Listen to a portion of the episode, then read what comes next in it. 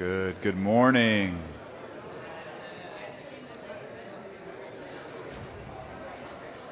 Good morning. You guys are so friendly. Go ahead and make yourselves comfortable. Grab a seat. My name is Luke, and I'm one of the pastors here at Legacy Church. I'm the teaching pastor, and I'm excited and encouraged to get to look at the Bible with you today and see what Jesus has to say to us. So if you have a Bible or an app that you use, go ahead and turn to Revelation 3. Um, and today we finish a series that we've been in for about seven to eight weeks called The Seven. And it, it's based on the seven letters that Jesus wrote to the seven churches in what we would now call modern day Turkey. It's found in the, the front part of the book of Revelation. Um, and it's been a fun study for us. If you've missed some of that, you can always find that online. Um, but I feel like it's been helpful for me as a pastor to look at what Jesus is saying to churches. And he says in these passages, at the, at the end of every letter, he who has an ear to hear, let him, let him hear. And that, that includes us today. So I think today is going to be equally helpful. And while you're turning there, just to kind of let you know where the bus is going, um, since we're ending this sermon today, next week we have a special sermon, or it's basically a special week, not a series, but we have a special week called our Com Group Connect. Okay? That's basically where we're going to talk about our com groups in a little bit more detail, but not just our com groups, because a lot of you are in one, but the biblical basis behind why we do it. We'd also like to talk about uh, maybe just to encourage some of you that are already in it. Some of you are in it already, and you're like, I enjoy it, but I'm trying to figure out what we do. How does this fit? Am I, am I kind of missing something? It gives us an opportunity to tell you what the Bible says to us and why we have formed this thing called a community group on mission or a com group a community on mission. Um, so it's going to be a very special week. And then after that, we start a brand new series. We're going to start off the fall with a dual campaign. It's the first time our church has done something here as a campaign, and we're doing it on the campus at the same time. The name of the series is Stuff Jesus Never Said. So we're going to spend a few months on things that Jesus did not say, but we often hear in culture. But we are going to look at red letter text, mostly out of the book of Matthew, where we see things that Jesus did say and put it right next to things that Jesus never did say that we hear him allegedly saying all the time through our culture. So that should be an interesting series. But uh, today we're in Revelation 3. All of that to say that, right? Have any of you ever lived in a boom town before? Or even know what one is? Raise your hand if you've ever lived in a boom town. I know Tyler has. Some of you have. A boom town is a town where something economically has broken loose. A lot of times it's a natural resource. And there is so much money to be made that people are moving in from all over the world to get a piece of the action. In fact, so many people move into a boom town that it changes the way the city looks forever. Think of San Francisco, it's a boom town right? Back when our nation was young, they found gold. There's gold in them there hills. People come in from all over the world, cities all over, and now you have San Francisco. Think of the uh, dot com boom, right? Not really a natural resource, but in the 90s, in the dot com boom, you had people coming in from all over the world to Silicon Valley, right? I grew up in a boom town. Um, traditionally, it's been a boom town. Right now, it happens to be one of the biggest boom towns probably in the world, and that's West Texas. I grew up in a place called the Permian Basin, Midland, Odessa, Texas. Um, and what, the reason it's booming now is because there's been an innovation in oil technology that you don't really have to speculate anymore. You could pretty much stick a hole in the ground, and with this new innovative technology, you can get oil right out of the ground. So all you need is some money, and you can make a lot of money. That's how it works. And a lot of people have money, so a lot of people are moving in to make more money. Engineers are getting into it. Police officers are getting into it. Anyone who has a little bit of money is throwing it all into oil, and they're making so much money back. It's amazing. When I graduated high school, there was 90,000 people in that city. Today, there's about 170,000. It's supposed to double again in within 12 years. Right? So the average income per household right now in Midland, Texas, is between 96 and 98,000 dollars per household. It's a lot. Unemployment is below 2%. That's less than one fourth of the national average. Everybody's got a job. Everybody does not have a house, however. Housing is hard to find. Why? Because everybody's moving in, right? They're building it as fast as they can. The only thing keeping people from swarming that city is fact there's just nowhere for them to live. People are living in tents. People are living in tents that are making over $70,000 a year right now, right? People are living in storage units because they need a place to charge their cell phone. People are living in their vehicles. Uh, restaurants are struggling because why would you ever work at a restaurant for tips if you could go and work for Exxon or some local operation and make four, five, twenty times what you would normally make at a restaurant? Banks are struggling because people are paying off their loans with cash. Right? It's interesting. They've seen booms come and go before. In the 80s, there was an oil boom, and Midland kind of showed up on the map. At that time, there were more boats per capita in Midland, Texas than any other city in the country. The trick is, is there's no water there. No lakes, no rivers, but everybody had a lake home somewhere else, USA. And they strapped it to their pretty truck with the paper plates on it, and every weekend they took that truck right on out to the lake. More Rolls Royces. That we have a Rolls Royce dealership in Midland, Texas. It's a boom town. The city we're looking at today, Laodicea, is like that. It was a boom town, right? That makes it very different from other towns. Now, they did not export uh, websites or gold or oil, but they had their own things that nobody else could really get their hands on, and therefore people were coming in, and you had a very strong, financially well off people. They had this kind of wool, like a black wool. It was really hard to find. And it was what was primarily used to make what they would have considered designer clothes. So they had this great textile industry that was hard to find anywhere else. Banking was also something that was unique to this city. The whole known world would focus their banking on Laodicea. So you had gold coming in and out all the time.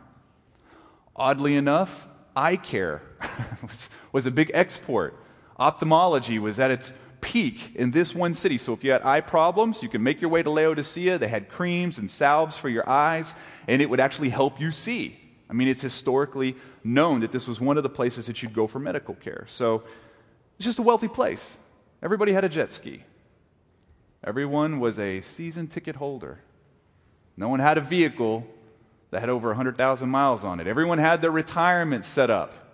It's just a different people. Strong people, too, very independent.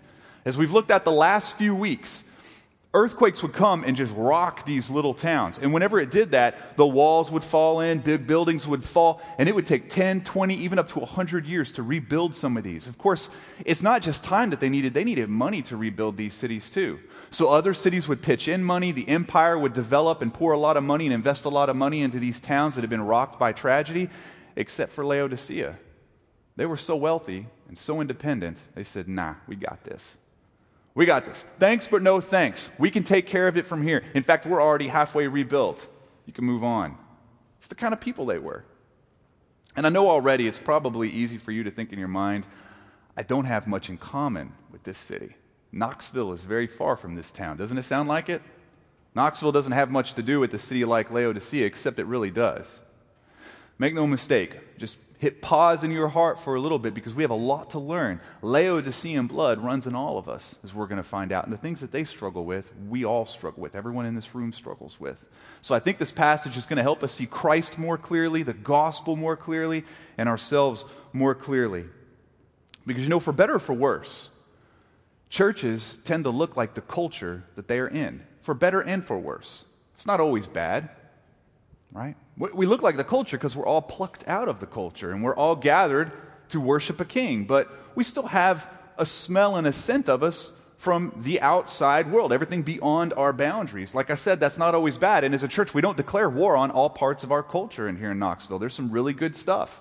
I've heard pastors say um, in the past, uh, and, and I don't know where to originally attribute this, it's not original to me, um, but I've heard that there are three ways to interact with culture. It's been very helpful. One is to receive it because there's nothing wrong with it. You can totally take it as it is, it can glorify God very easily. Um, another is that you can take a piece of culture, but it needs to be redeemed. It's kind, it's, it's kind of right on the line, or it may be amoral, not so much immoral, but it, it can be redeemed to glorify God. And then there's some parts of culture that we need to reject because it has nothing to do with God's glory and is loaded with sin. So today we have a church that turned in on itself and it wasn't redeeming any of culture. It was just eating it all. In fact, it was so camouflaged that you could not tell where this church stopped and where the culture outside of the boundaries started. Jesus had nothing good to say about this church. Nothing good. You've heard in the letters that we've been reading, he'll have an encouragement, a challenge, a promise. Here, nothing good. So let's just jump into the text Revelation 3, we're going to start in verse 14, and we're going to finish this, this series off with this. And to the angel of the church in Laodicea, write the words of the Amen, the faithful and true witness, the beginning of God's creation. I hate to pause it there, but I need to pause it there because there's some areas to get tripped up here, okay? And you probably have already spotted them. One is that's odd phraseology, the words of the Amen. What does that mean? Laodicea, the word means rule of the people. It was a democratic people, always voting on things, always seconding somebody else's motion, always passing legislation, right?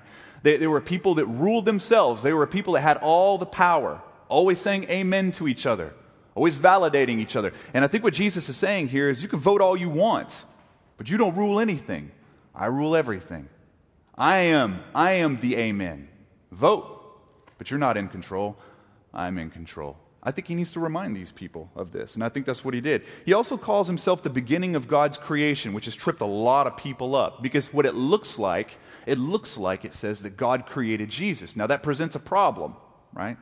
Because we, we don't believe that. We believe that Jesus was not created by God, but is co eternal with God with no beginning and no end. But does that disagree with this statement? It actually doesn't. Underneath the language, in the way that this is written in the Greek, and, and understand the Greeks and the Hebrews, and even in Aramaic, they, they use words a little differently than we use words. What this genuinely means is that he's the origin and the source. Right? So he is the source of God's creation, the origin, the beginning of God's creation, not only of the creation that we see and all walk around and go hiking through, but the new creation, right? The new family, the new kingdom, the new order the new family.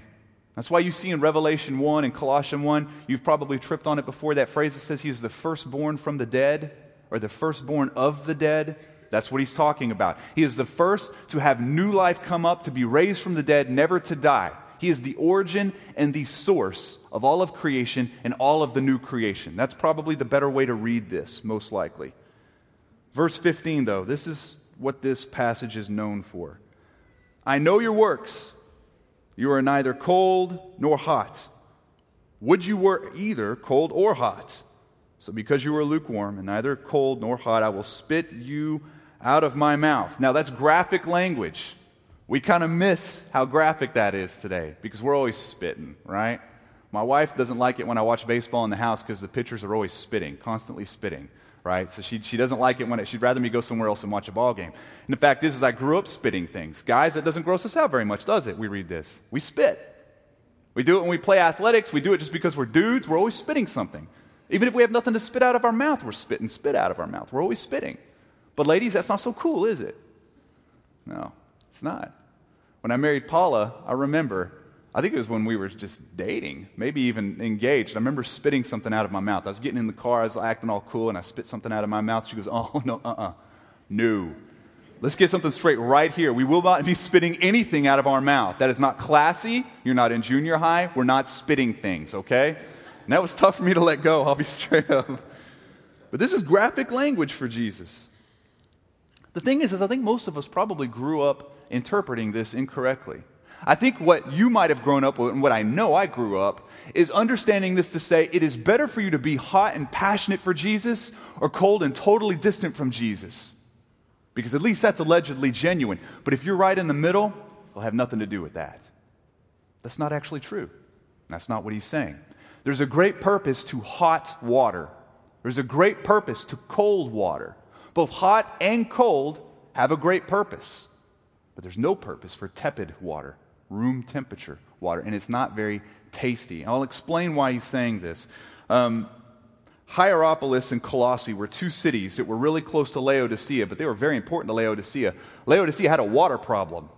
Of all, all their wealth and their finances, they couldn't figure out this water problem that they had. So they had to just kind of ship it in or pipe it in via aqueducts which are set up above the ground. So Hierapolis is about 10 kilometers away, just over six miles, and you've got this place that has a deep, deep spring of hot water. And it had a lot of minerals in it, and that's probably what helped them with their eye care. But by the time they boated that water over the aqueducts all the way over to Laodicea, it was kind of gross. Not really hot. It, it didn't really soothe you, it was just kind of gross. Colossae had a cold, like a frigid water spring coming up. And same thing, by the time they got it all the way, which I think was four miles, to Laodicea, it was kind of gross. Cooked by the sun, now it's just kind of room temperature. And think about it. I mean, isn't it true that we find more comfort in hot fluids and in cold fluids than we do lukewarm? I mean, I think the only time that I've come across a fluid that transcends this is coffee. Coffee, it doesn't matter what temperature it is. I was drinking this this morning and thinking about that. I love coffee hot. I love coffee cold. I even love coffee warm. My favorite coffee is when it's been sitting in the car for a day or two, right? I know it's weird. But when I drink it and it's a couple days old, man, I love it. I mean, if you went through Starbucks, you know how they have like dark roast, medium roast, decaf. If they had one that said yesterday's, I'm all about that. Big gulp me. Give me one of those. but besides that, it's kind of gross to drink something. It's kind of it doesn't refresh you and it doesn't really comfort you. It's just kind of there. Jesus is saying, you guys know how when you drink the water in your city and you're kind of like, ugh, wish it was hotter, wish it was colder. That's the way I feel about the way you live, and it's the way I feel about how you act. It's the way I feel about how you do community and do church. That's what he's saying right here. This was not a church of intentionality, it was apathetic. They weren't cold and refreshing to the city. They, they couldn't redeem culture like a missionary church should, right? We're all called to be missionaries as Christians. And if you can't preserve a culture, if you can't redeem and pierce a culture, then you're not very refreshing to that culture. Of course, this church wasn't very hot and comforting as well. It wasn't very, you know, consoling. So many addicted people, so many dying people, so many wrecked people and empty people. And the church couldn't be very pastoral to them, couldn't serve them very well. They were neither hot and weren't cold either. They weren't helpful to the city in any way. They just failed straight up. I think the same thing can happen to us as a church. And I think this typifies a lot of churches in America, maybe more than half the churches in America. How did a church like this get to this place? It's all of a sudden very interesting to me as a pastor. I think there's two leading ways that we see in the text. The text actually answers that question for us. One is they became very complacent, and another thing they did is they became very self sufficient. Right? And we're going to look at these in turn. I, would like to look at being complacent because I think it's important for us today. To be a missionary, a refreshing church to the city, and to be a, a pastoral church to the city, it, it requires large investments, large deposits of our, of our resources. And I'm talking about time, talent, treasure, emotion, intentionality, large deposits. The problem with that is, is we're already using them. we're already using those resources for ourselves. We're using it to comfort ourselves and to feed ourselves. And I think of all the resources that I struggle with whenever it comes to myself and with other people I bump into as a pastor, it's not so much finance, it's not so much talent, it's time. Luke, I just don't have time. Whenever I find myself talking to people who've been coming in and out, or other churches, or this, just people and they struggle with mission. They struggle with a missionary posture. I just don't get the com group thing. I just don't get mission and rhythms. I don't get all that stuff. Luke, I just don't have time. I don't have time. That's what I most hear. And I understand if what you hear whenever I say mission is insert giant block of empty time and schedule, then it's expensive, isn't it? No, you don't have time for that. Who has time for that? It's very difficult to do that. Not just time, but emotion emotion, which for me is more difficult. I was talking to a couple people this week about this analogy that I always use. It helps me talk to the elders around us, and it helps me um, talk to my wife. I imagine everybody has a fuel tank inside of them. I know it sounds weird, but we do things to fill our tank, get us excited, things we're, we're, passionate about. It just naturally just kind of invigorates us. It, typically, it might be something you're very gifted in, by the way. That's a totally different preach. But whatever fills your tank, it gets you excited. But then there are things that don't they drain your tank? Don't they kind of leak your tank? Inherently, we know what that is, and we try to protect our tank from leaking very much. We protect it from that whatever emotionally spills out of that tank. We need that for ourselves. So we protect it. I know for me, it's, it's emotional capital, time and emotional capital. And maybe if you struggle with mission, you are like me in that. One of the things that drain my because like this doesn't drain my tank. This is mankind's number one fear is public communication. It just doesn't freak me out at all. I could do this all day and I could be very excited at the end of the day. It just doesn't bother me. But if you put me in a living room one on one with a total wreck, friend, that just drains me. It drains me. I love the person. I'm going to do the best I can, but when I come out of that, I need God to fill my tank. I need the Holy Spirit to do a work, or I'll be worthless after that. So, this is how it works in real time. If you are like that, you might find yourself at work and it's lunchtime. You get your hour or your 20 minutes or whatever it looks like for you. And all you want to do is go in the break room and eat your Slim Jim sandwich and you want to stare at the corner and drink a Mountain Dew and be all about yourself. You just want to check out. You want to read on your phone the apps of how the Vols did. You just want to do your own thing. You just want to fill your tank, right? But then comes Derek. Derek comes walking in, right? Derek's a bleeder, right? Derek's always got an issue. He's got a problem with God. Doesn't like people who live a gay lifestyle. Doesn't like Jesus. Doesn't like anybody. Makes jokes about his wife. You know, just that guy. The guy that walks in and you're like, oh my goodness, anybody but this guy, Derek. No, Derek.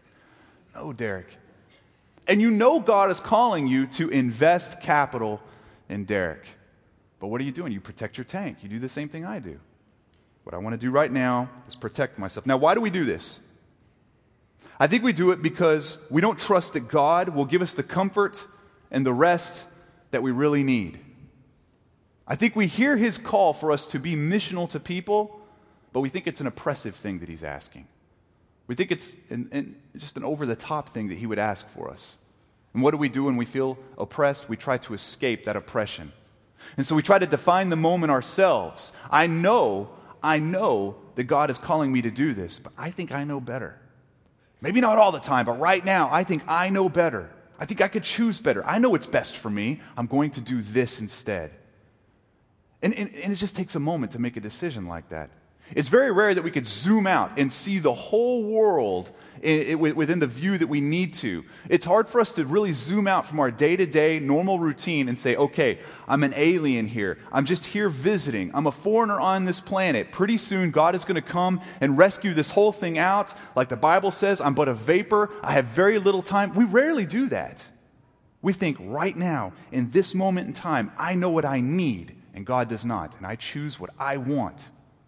Problem is, is if you put a bunch of those moments together, you have what we call a lifestyle. And before you know it, you've become apathetic, very, very complacent. It's very difficult for us. So, what do we do? We just continue. We hear good messages. We promise that we will get better, but we always guard our tank. We always guard our schedule, thinking that in our minds we don't have time to be intentional we only have time to be apathetic. Because look at our schedule, it's crazy. There's a couple things I'd like to say before we move off at this point. There's a couple mistakes I think we make. One of them is, is I think we make the mistake in thinking that God is impressed with our busyness, and so he gives us a pass. Right? Like God is looking at your day planner and saying, Oh, wow, well, goodness gracious, why didn't you show me this earlier? Of course you're too busy. My bad, bro. Just, just do what you want. I mean, surely your schedule will clean up over time, won't it? I mean, it'll get easier over time, won't it? I mean, that's what you keep telling yourself, and we, we believe that, right? Listen, he's not impressed. He's not impressed with my busy schedule. He's not impressed with your busy schedule. Friends, you might have to forego things that the culture would never forego. You might have to punt on things that those around you will think you're crazy. You might have to give up things and say no to things that the city and the culture will think you are out of your mind. Friends, you might not need to take that promotion. I know it's more money. You might not need to do that. Student, you might not need to take 18 hours. Yeah, but Luke, it gets me out of school like a semester early. You don't get it. You might not need to take 18 hours. Might not need to even take 15, depending on who you are or even 12, depending on. And listen, I know this is a very un American thing I'm saying right now. I'm just not so sure it's unbiblical. He's not impressed with our busyness. God is not drawing the bored people of the church into mission. He's not saying, if you're bored and you have nothing to do, I would invite you to mission. I mean, obviously, you have time for it. He's calling all of us into mission. All of us.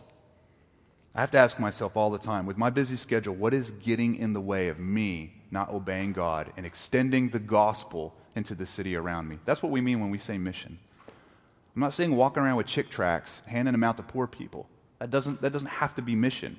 It could be the dude right next to you at work. It could be your neighbor. It's just extending the gospel of what God has done to recover you into his life in a way that he can understand it in a relational way that images Jesus and pronounces Jesus at the same time. Being on mission. I think a second mistake we make is thinking that complacency and apathy is the result of a packed schedule. It's not.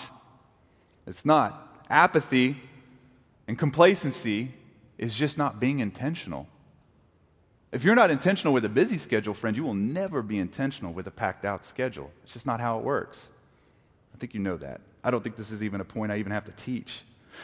Mission and activity is just not something you do when your calendar gets clear. Some of the most intentional and active people, pastorally and missionally, I know, have very, very busy schedules. They just leverage every moment that they have. If you feel complacent with the dying city around you and apathetic with the dying sitting around you, it's not your schedule's fault. It's not your professor's fault, your boss's fault. It's not homeschool's fault either. It's your heart.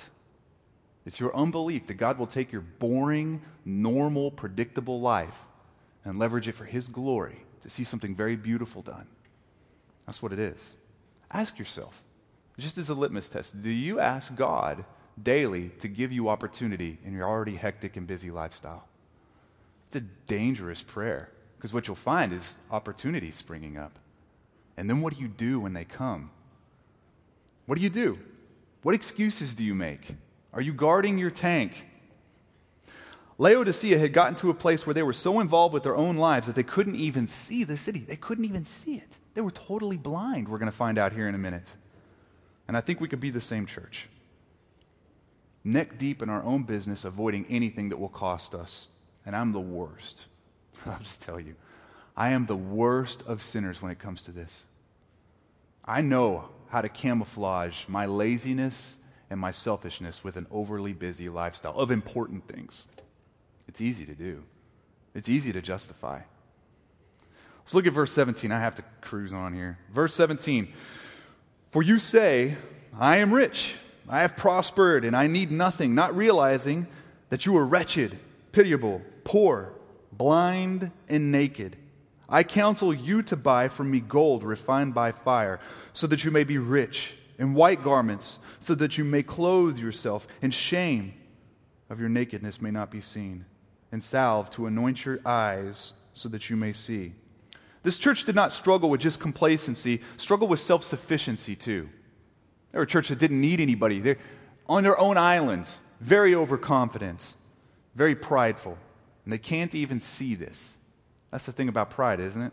They can't even see this, so Jesus is having to spell it out for them. And Jesus is so good that even when he's rebuking these people, he's doing it in ways that they could understand, right? He's saying this hey, you guys have gold coming in and out the door all the time, gold everywhere. You're so wealthy, but you're totally bankrupt. Come buy from me. Quit relying on yourself. Come buy from me. Depend on me. I am to be your resource. You guys all look like you're well dressed, he says. Wearing the latest fashions. Congratulations on the black wool, it's gorgeous. But you're naked and there's shame on you. Come get white garments from me, he says. Eye care, you guys have it. It's great. Problem is, you're all blind, he says. Come and get from me. Come get an eye salve from me that you may see. He's so good. Jesus is so good, even, even in his rebukes. He's so helpful to us in serving us. There's a par- there, not a parallel, there's a parable that links up very well with this, and I'm going to read it to you just as a form of an illustration. I don't think I'm going to need to teach it or anything, but it's in Luke 18. Is this going to be on the stage? Is this going to be on? Okay. Luke 18 in verse 9 is where I'm going to start. Don't worry about turning there because I'm going to cruise. It says, He also told his parable, this parable, to some who trusted in themselves. So there's Laodicean people there. Now, this wasn't in Laodicea, but they're there. You know they are. It's the same kind of person. That they were righteous and treated others with contempt. Two men went into the temple to pray, one a Pharisee and the other a tax collector. The Pharisee, standing by himself, prayed this way God, I thank you that I am not like other men, extortioners unjust, adulterers, or even like this guy, even like this clown over here, this tax collector. I fast twice a week. I give tithes of all that I get. But the tax collector, standing far off, would not even lift his eyes up to heaven, but beat his breast, saying, God, be merciful to me, a sinner. I tell you, this man went down to his house justified rather than the other. For everyone who exalts himself will be humbled, but the one who humbles himself will be exalted. You see a distinction made here, right? Not just between a Pharisee and a tax collector. That's not looking deep enough. You see a distinction between a moral person and a needy person. You see a distinction between a morally upright, well behaved person and a desperate, out of control, needy person. That's what you see. And he lets us know who goes home justified out of that, right? As I look at this passage, Knoxville is looking more and more Laodicean to me all of a sudden. Am I crazy? We are a city very full of moral people, morally upright, well behaved people, very few desperate, very few needy, very few who need the help and know they need the help and know where their resource is. You're fired, Sean. I can't believe you did that. Someone write that down. it's all right. Champ, we're all waiting. There's no rush.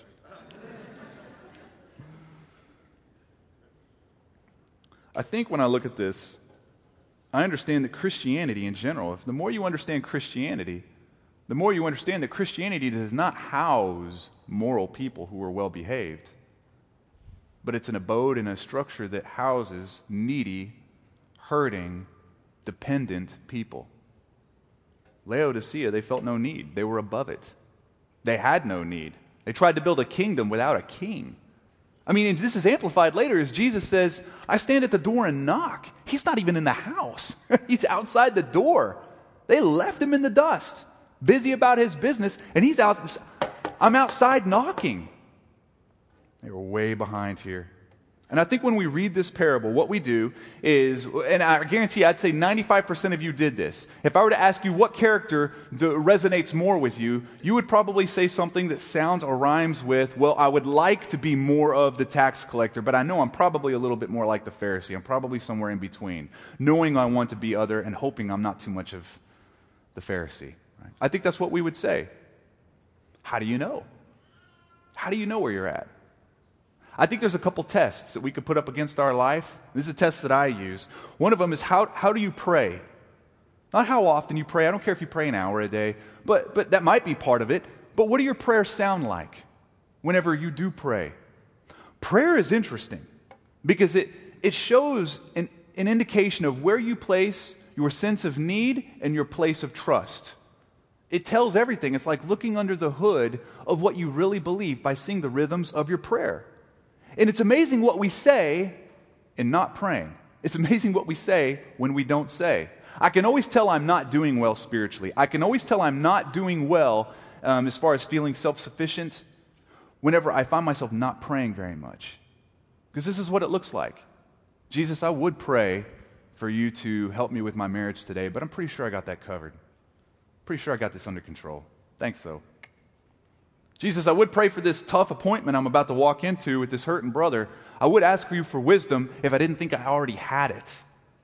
So just stand back and watch. Now, we would never say that. Lightning would come out of the sky, right? We'd all duck for cover. But we say that by not saying anything.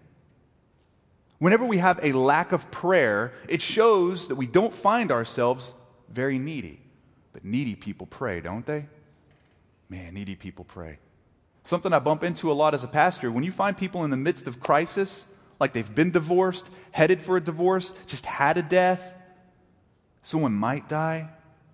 I don't think I've ever prayed as much in my life, except for maybe that three months right before my dad died. I mean, we just, we just did a funeral yesterday, a 23 year old.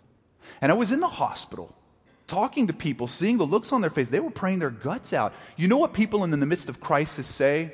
It's odd. They all say the same thing. Well, at least I can say I've never prayed as much in my life. I mean, at least my devotional time has gone through the roof. Why are they saying this? Because they finally found themselves in a place where they can't do anything. They can't cure their dad's cancer. They can't help this person in a hospital bed. They can't fix their marriage. They can't find their own job and manufacture a job. So, what do they do? They hit their knees and they pour their guts out. Why? Because they're desperate, because they're needy, because they need God to move. What does it look like for you? How do you see yourself? How does prayer in your life frame that up for you, right? If you don't see yourself as dependent and needy, friends, you probably don't totally understand the gospel. The gospel is a radical story of God coming to people who could not help themselves, who could not fix themselves or remedy their own condition. The beautiful part of the gospel is that where we are all needy and at our grossest, our most scandalous and sleazy, even when we didn't know how much we needed Him, He came. Even when we didn't know how desperate we were, he answered. It's the whole story of the gospel. It's only for the desperate and the needy, it's not for the self sufficient. I got to move on again. Verse 19. Verse 19 Those whom I love, I, repu- I reprove and discipline. So be zealous and repent. Behold, I stand at the door and knock. That's a famous passage. If anyone hears my voice and opens the door, I will come in to him and eat with him, and he with me. The one who conquers, I will grant him to sit with me on my throne, as I also conquered and sat down with my Father on his throne. He who has an ear, let him hear what the Spirit says to churches. Okay, what is he saying right here? Very importantly, there's a lot of things going on. I'm going to find one. Okay? I think what he's saying is, I want you to repent, but repent with zeal. Repent with zeal. That word means everything you think it does. It means with fervor, with great activity, with eagerness. I think many times when we repent, it's not so much with zeal. I think many times when we repent as a church, we're saying sorry for something that we've done. Maybe an action that we've done that has grieved us. Maybe we see that it's hurt somebody else, and we're genuinely sorry for what we've done. So we say that we're sorry for it. But we're not really turning from the idols that cause the behavior. We're not really smashing those things that are motoring and fueling our behavior. Let me give you an example. I'm yelling at my wife, right? So I say I'm sorry to my wife because I genuinely am sorry. I see she's upset. The kids heard it. You know how it is. I feel bad. I feel like it's just a troll. I'm sorry. I'm sorry I did. I'm sorry I yelled at you. That's not bad. It's not bad to apologize. That, that requires an apology but it, it falls short if I don't also turn my back on the idol of being glorious.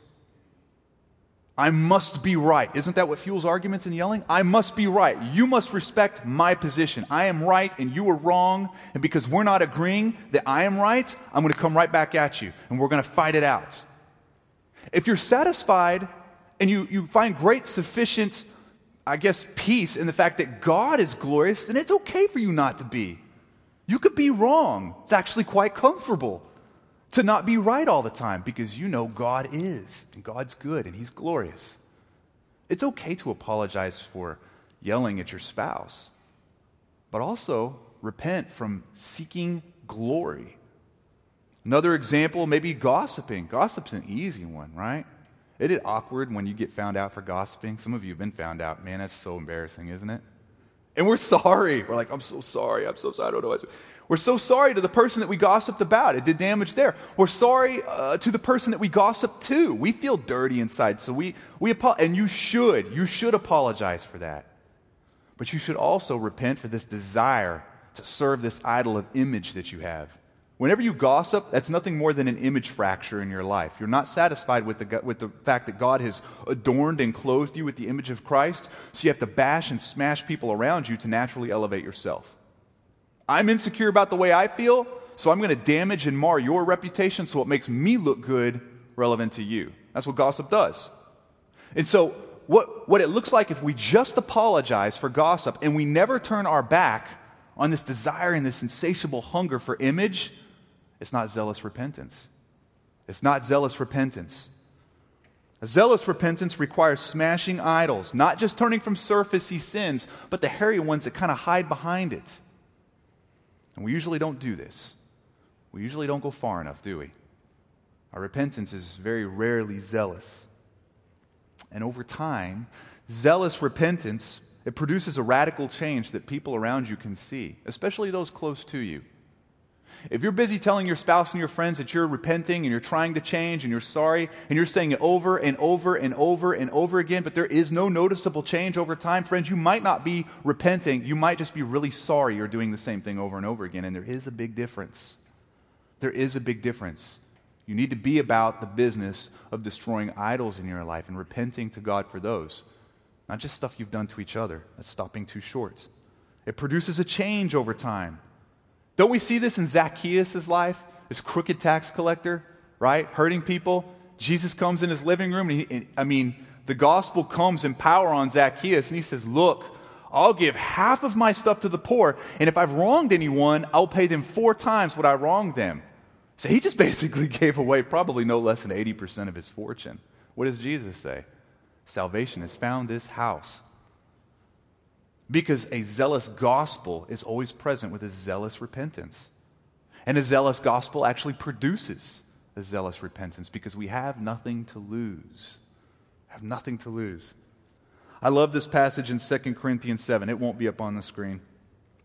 For godly grief produces a repentance that leads to salvation without regret, whereas worldly grief produces death.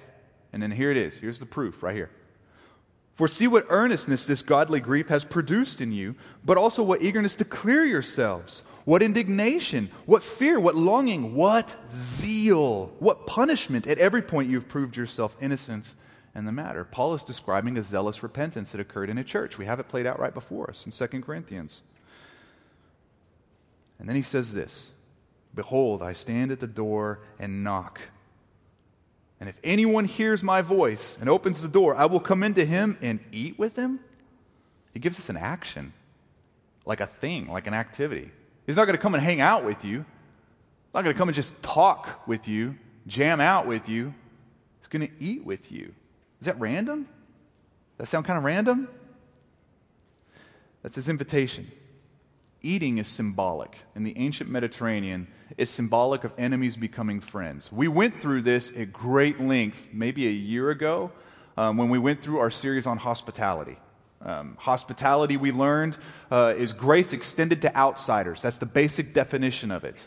But we looked at food and what it meant within hospitality. It sounds like a weird series. If you weren't here, just know we did it during Thanksgiving. It doesn't sound so weird, right? But we looked at food and what it means to really sit down and eat with one another. And you find that a lot in biblical literature because hospitality had behind it the idea of people who were once throwing stones and curses at each other, sitting down and becoming equals, becoming friends, and yes, even becoming family. It's beautiful. This is why we take communion. This is why it's important to us. We didn't rip it out of the Acts 29 handbook. That actually is important to us. We do it as often as we can. We try to make it as good as we can and, and, improve it as much as we can. Why? Because it reminds us. The reason we do it every week, friends, and the reason we finish with it every week is because it won't allow me to stray from the gospel. If that is where we end, I have to stay anchored in grace and anchored in Jesus, or else it just doesn't make sense. But it reminds us that we were at once at war with God, we were enemies at one time. And because of a perfect meal, because of a perfect broken body, and a perfectly spilt wine on that cross, because of the imagery of what is there, we have church, we have gospel, we have grace. And it doesn't just nuance what God has already done for mankind, but where we're going. There will be a banqueting table, where there will be a, a new communion Jesus says, The next time I take communion with you, he tells his disciples, it will be the, way from here. It'll be the last communion. There will be a banquet where there'll be bread and wine, and we'll see him. And friends, we're going to be seated at a table that we shouldn't be seated at, invited guests of honor. So it's a visual gospel, we tell people, pointing backwards and pointing forwards to see how sweet God is to us. It's important to us. Today, as we take communion, and the team can go ahead and start coming up. Are they already done that? No? Sorry, dude. I think as we look at communion today, because we don't look like Laodicea as a city, but we all look like Laodiceans, right? We all look like it. Look at your level of self sufficiency. How self sufficient are you? Really? Really? Are you better than people? Do you ever need anyone's help? Do you pray? Do you not even need God's help? How self sufficient? How complacent are you? How apathetic are you? Really look at your life.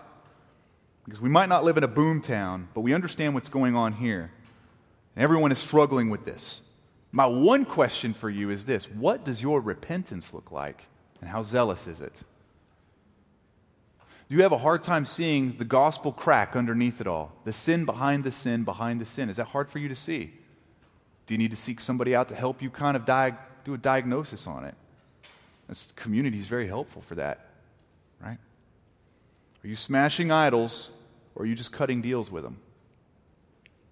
So, as we take communion, we like to say from the stage, we would like you to do this in community if you can. If you're here with a roommate, you're here with family, community is better done in plurality, right? It is. But listen, if you're here and you don't love Jesus, we would actually implore that you take Christ instead. Take Jesus, take the gospel, and appropriate it to your life instead of just taking communion, because what that represents might be something that you don't even believe in yet, right? And so as we look at these Laodiceans, the blood might run a little deeper for you. You might be so self sufficient, you're building your own kingdom. You, you might be so complacent that you don't even care about anyone around you. Well, listen, today, if God is stirring something up in you, if God is pushing on you, if your heart is racing, if, if you notice that you need to change and walk away from where you've been and towards something else, you need to talk to somebody today. He says, I'm knocking at the door. I'm knocking at the door. I'm knocking at the door. And I think for some of you, that's very true today. And if you open it, he will come in and he will dine with what was an enemy and is now family. It's a very beautiful part of the, of the story of the gospel for us. Amen? Go ahead and stand with me. Um, and like I said, we, as this service goes on, the songs are playing, feel free to go back and take communion at your own pace and your own clip. Take it with whoever you want. You have plenty of time to do it. We, we love this part of the worship setting and we want to guard it as much as possible for you to have an intimate moment with the Lord and maybe to wrestle back with some of the things that you've heard. Okay? But you'll also find people that are kind of spread and here and there that can help you.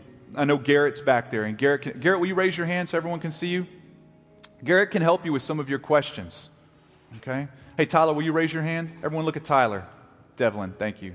We do have like 17 Tylers here, but Tyler right there, he can help you as well. All right? So if you need anything, you want to talk to somebody, go back and talk to these men. All right? They'll help work through some of the questions you might have.